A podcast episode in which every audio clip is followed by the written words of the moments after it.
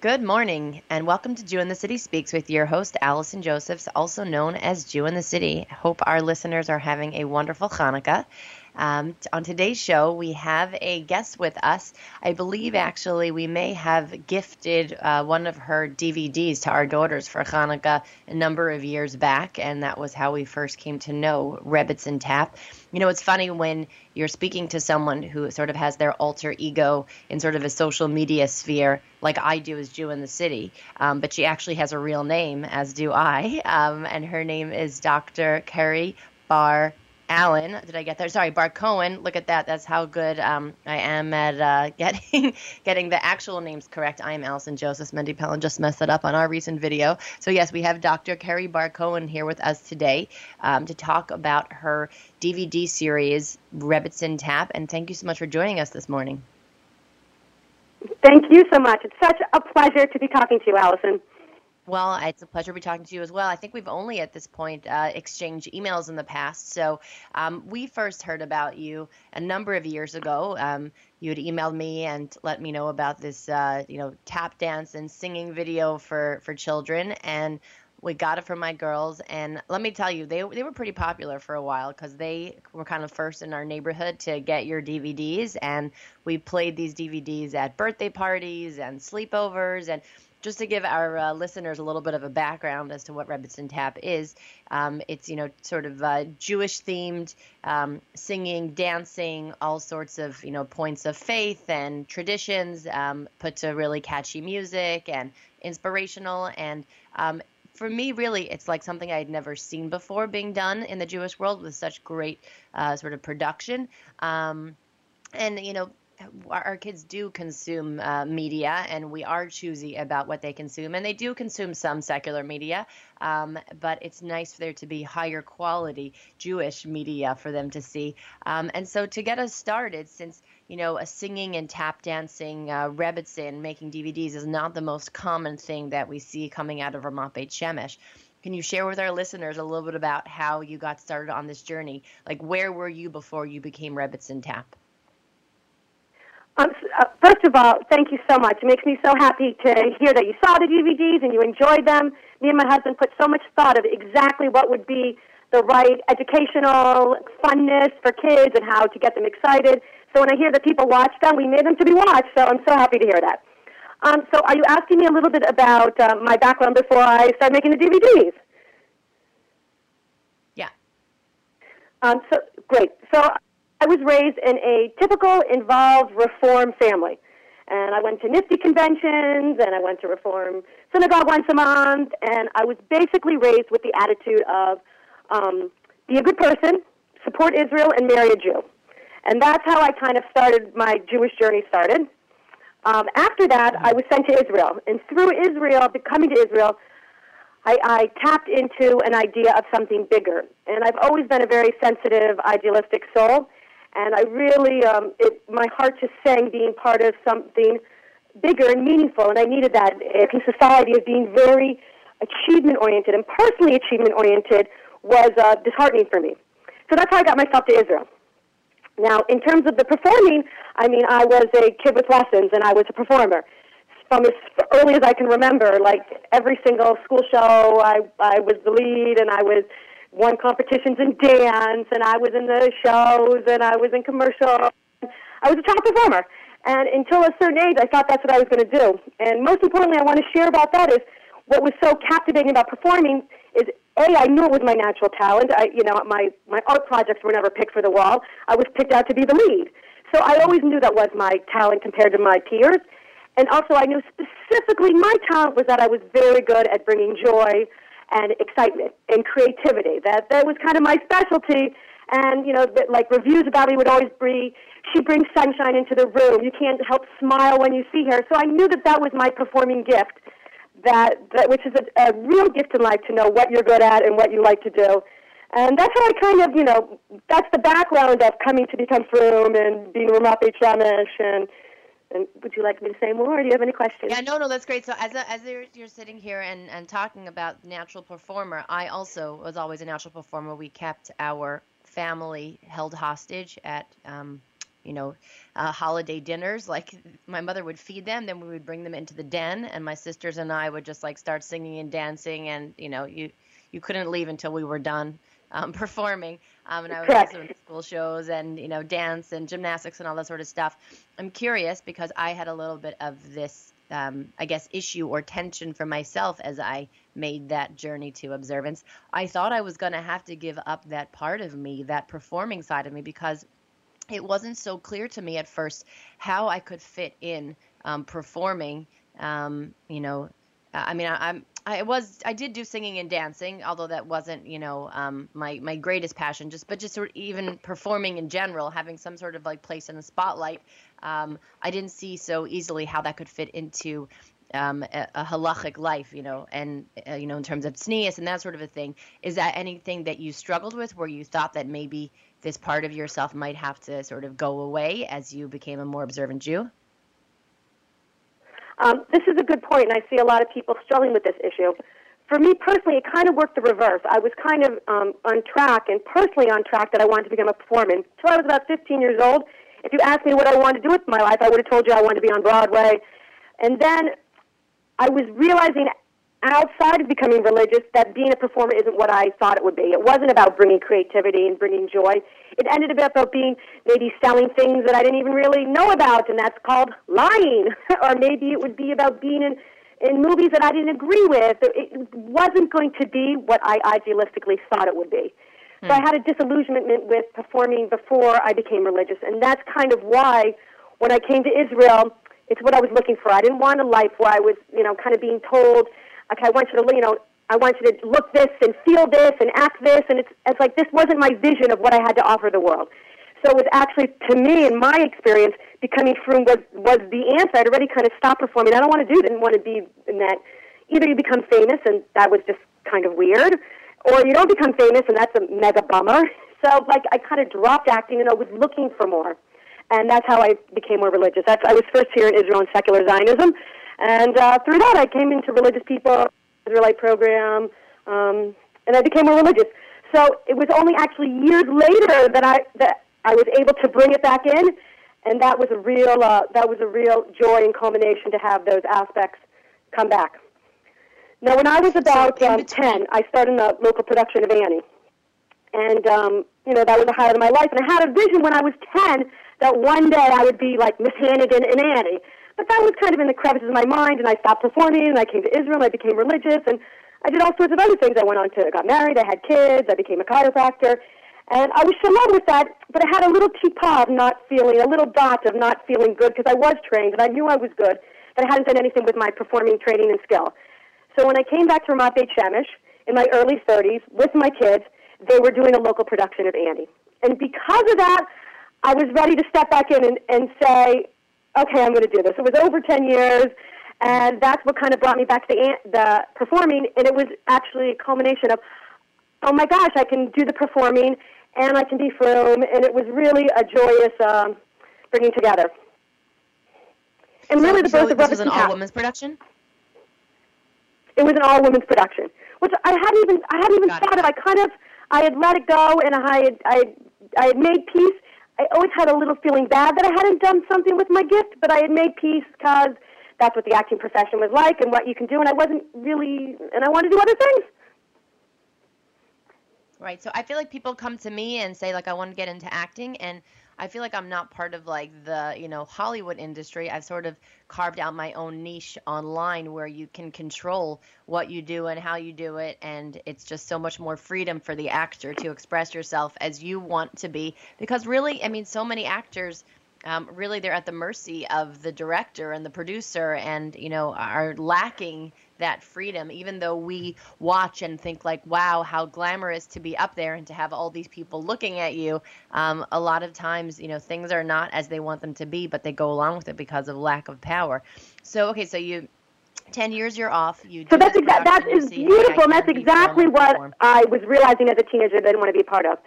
So um, in terms of my life now, sometimes I go and I speak to seminaries or I speak to high school groups, and going back is exactly what I was not able to get in the secular acting world.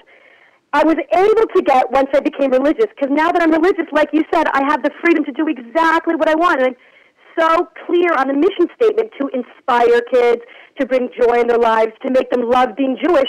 And all of a sudden, it's like, whoa, this is what I want. Why I wanted to perform. This was my gift.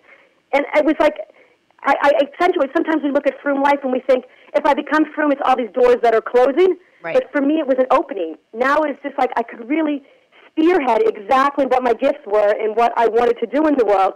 And it's only by making it into a religious phrase, I was able to do my original intention, which was to make people happy and bring joy. You know, this this reminds me of an article I saw recently, um, written by Mila Kunis, who said after she was in some big movie, a, a I think director or producer wanted her to like pose semi nude on the cover of a magazine, and she for the first time stood up for herself and said i won't do that. And he said to her you'll never work in this town again. And thank god she was able to be successful despite standing up for herself. But that really sort of um, showed me that uh, you know a lot of times there is that lack of freedom in this world that we find so glamorous. And like you're saying, by having halacha sort of make these boundaries for you of I won't do this and I can't do that, then that space is carved out. And then what you can do um, is uh, sometimes it's more comfortable. Sometimes we need something sort of an outside force to say, no, that's a line I won't cross. That's my religion. Um, and I think that sort of, you know, helps the person have more freedom from other people pushing them around in terms of what they'll do and exactly like finding a way to channel the the talent um, because originally, when I had this need to perform or be in the spotlight, there's nothing really positive about it. There's nothing, uh, you know, really um, nice about like wanting to run into the spotlight and have all eyes on you. I, I, look at that part of myself and I see that in a way, really, it's I think a, a lower thing. I think really it's a higher level to you know do things from behind the scenes and and be more modest in that way. But I know that God created me in this way. And once I was able to channel sort of that desire to be in front of people um, and use that to inspire Jews and break down stereotypes and use my humor um, to do all that, then suddenly it takes something that feels maybe kind of lonely and not so admirable and, and gives it a meaning and a purpose and knowing that you know I have a unique way to do this. So how how did Rebbetzin Tap come about? Like, how did you go from I like singing and dancing to I'm going to come up with this alter ego and start making videos and DVDs for children? Okay, great. So I just started um, Annie here through Chemed, the Regal Show, which is great shows, and I support all women's creative theater, and they're a great show. Everybody should get their DVDs. So I was doing their shows, and then we went on to do The Wizard of Oz and different shows, and people would come up to me and they would say, um, um, I loved you in this. That was amazing. You know, it's so wonderful what you guys are doing. I only let my kids watch your DVDs. It's the only thing they're allowed to watch. And it is a great show, and everybody should watch it, and it's such great messages. But I thought to myself, oh my gosh, there's a real lack here. The only thing you're letting your kids watch is a knockoff of Annie. Like, there's a dearth. There's a, a real need here. And that's when I opened my eyes of, we need media for Jewish kids, and specifically Jewish girls. Like, there's nothing for Jewish girls in media, and our our world has become so media dominant, and everywhere and there's not the Jewish girl market is not being supplied, and even kid market. And that's how it started. So my husband is extremely creative, and he has a film degree. He came up with the idea of Rebbetzin Tap, and um, we came up with a plot, and this is going to be the plot, and we're going to have a plot about getting ready for Shabbos, and we're going to teach them how to make challah, and we're going to teach them about chesed, and we're going to have values like uh, Eretz Yisrael that are kind of put in organically, and, and being happy and being frum happy organically, and that's how we got started.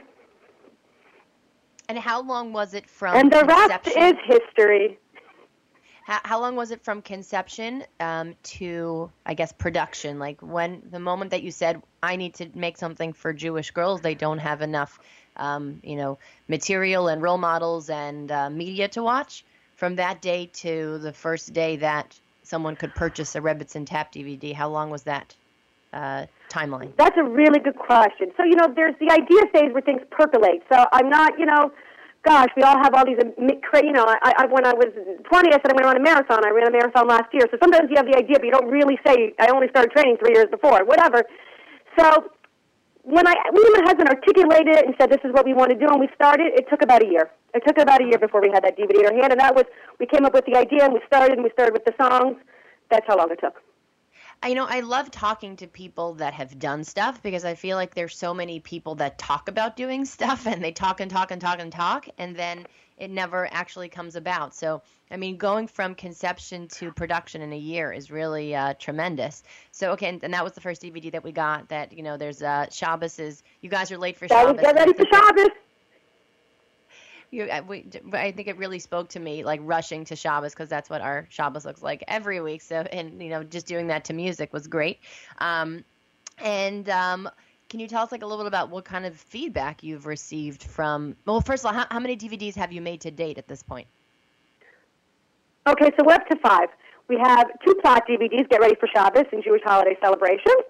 We have one dance along of all levels, all types of dance. We have one tap dance course and one acting course.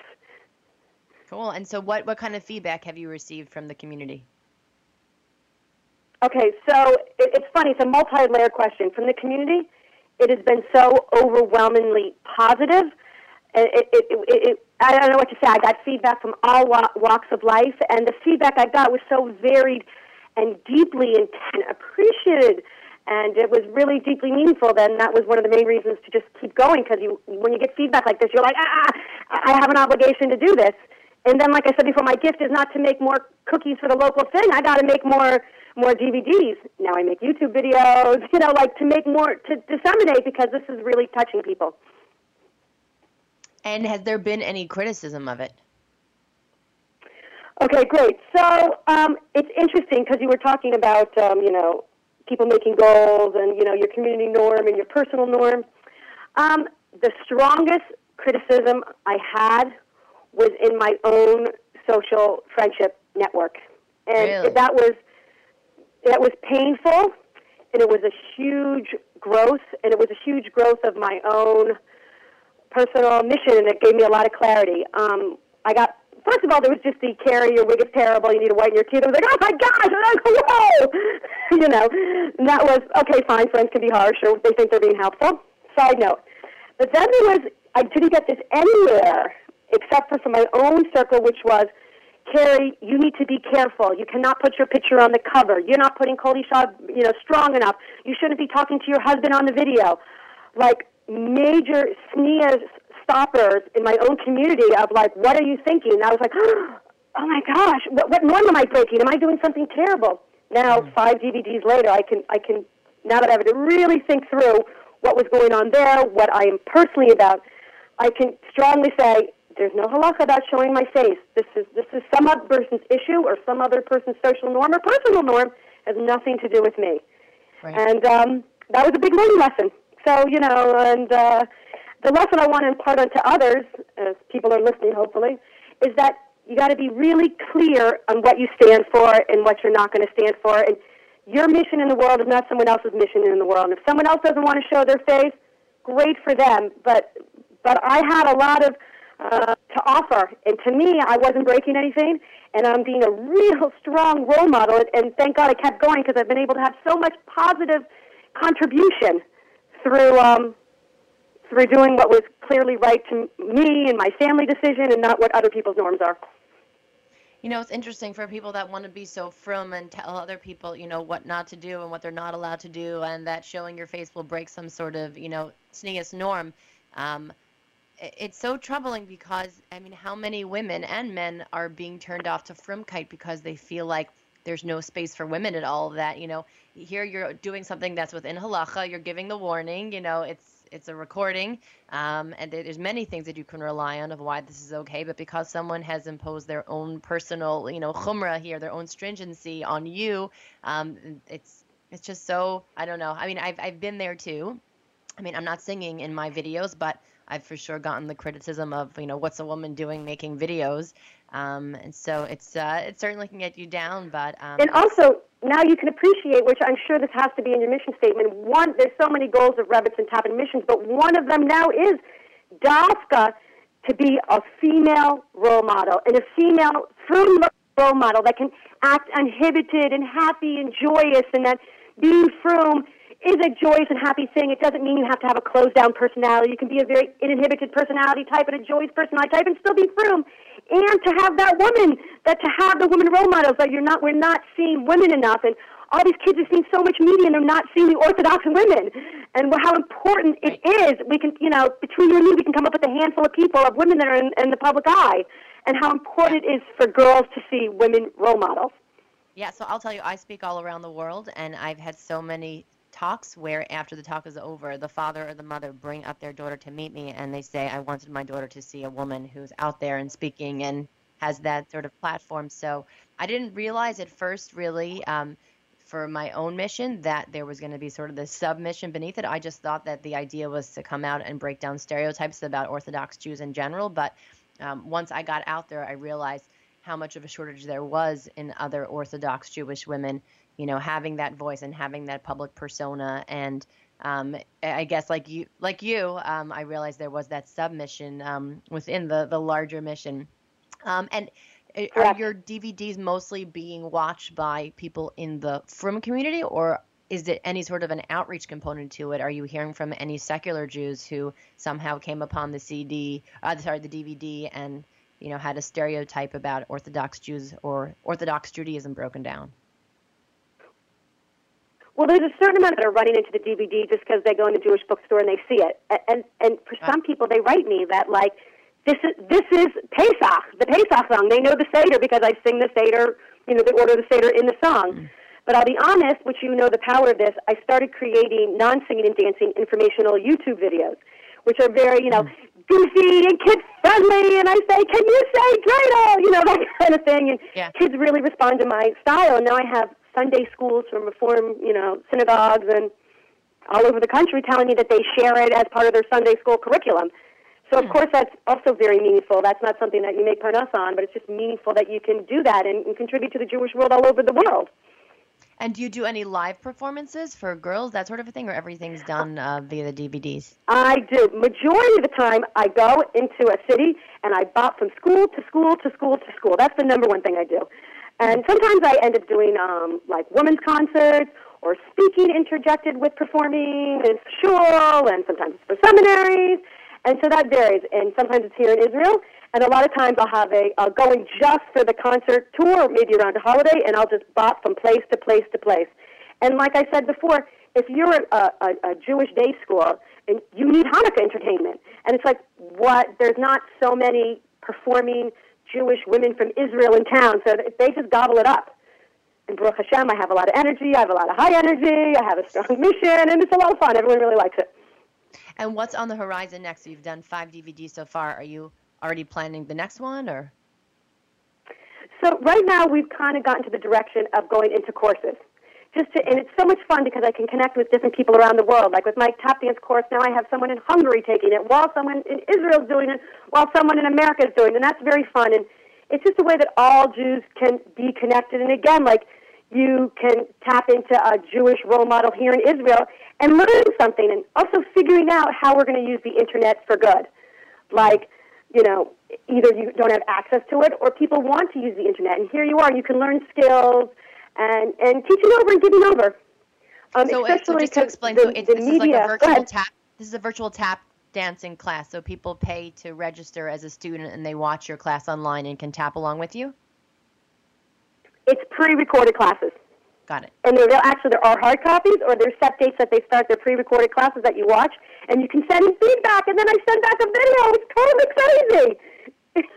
Wow, this is definitely high tech, uh, virtual tap classes. and um, do you? I guess and it's just crazy. They send the video, they show me what they did, and I send back feedback. Wow, very cool. Um, and the question, uh, as we're, we're coming to a close here, um, I would love for you to share with our listeners some thoughts about um, doing out of the box things that are within halacha. Um, you know, because I think it takes a certain amount of, uh, I guess, self confidence or self assurance or just, you know, sort of belief in oneself to continue mm-hmm. despite the naysayers. So, um, for someone that's considering, um, you know, because you know, here you and I are Baalei Teshuva that had sort of uh, past experiences and talents that we tried to find a way to, you know, connect into our life after we became from. For any FFBs out there that, you know, maybe have some t- talents that are undeveloped or they haven't figured out how to use them yet, do you have any advice about how to, you know, sort of conquer the, the naysayers and, and you know, um, succeed in something that's out of the box but still within the bounds? Correct. I'm sure. I want to say you have to have a good sit down with yourself and think about what you want for your life because it's your life. It's not Sarah's life. It's not Leah's life, unless that's your name. It's your life. And Hashem doesn't want you to be everybody else. He made you you. And if He gave you a joy to a certain area, and if He gave you a talent in a certain area, and those joys and talents. And your goal in life is not to be like everybody else, it's to be you. So that you should take all that, that, um, that person, that individualism that you were given, and tap into yourself and use it. And you should have the strength because you're good enough and you can do what you're meant to do in life. You're beautiful. I love you, and you should do what you what you are meant to do. Okay, I love it. And where can our listeners uh, find out more about Rebbetzin Tap and your DVDs and the courses and all that good stuff? Great. So I have a website, rebbetzintap.com, and you can type in YouTube Rebbetzin Tap, or you can email me, rebbetzintap at gmail, and I would love to hear from anyone. I'm always open for new ideas to spread the joy. And do you have any upcoming speaking tours? Any places that I mean, our listeners are literally all around the world. So any places that um, people can see you in the in the. So it looks days? like February is going to be New York, Florida. If you're in New York, Florida, contact and, me. And if somebody wants to book you to speak in their school or in their shul, how how can they reach you? The best way is the website rebbetzintap.com. And then when you get to the contact forms, the information, it's me, myself, and I. And I would love to talk to anybody. Okay, excellent. Well, thank you so much for joining us uh, on today's show, and we we really uh, very much appreciate that you have become this role model for. It was really nice girls. talking to you, Allison. Thank you for thank you again. Happy Hanukkah. Thanks. Happy Hanukkah. And thank you for listening today. We've got lots of Hanukkah content on JewInTheCity.com this week. Um, we've got cheese pairings for every single night of Hanukkah. We did a Hanukkah haul at Pomegranate. Uh, a haul is uh, sort of a YouTube style video where someone goes shopping at a their favorite store and gets a lot of cool things. And uh, it was my first time in Pomegranate when we filmed this, and it's pretty unbelievable how many incredible kosher products are available, top of the line, out of the box. Um, like I say in the video, when I was growing up, kosher seemed to me, as a non kosher keeper, all the things that you couldn't do, all the restrictions, and coming to a store like Pomegranate and seeing how many uh, products there are and really not only competing, but uh, you know, even maybe better than some of the non-kosher products that are out there. Um, so we put that fun video together, and um, we will be here same time, same place next week. Thanks so much for listening. Happy Hanukkah.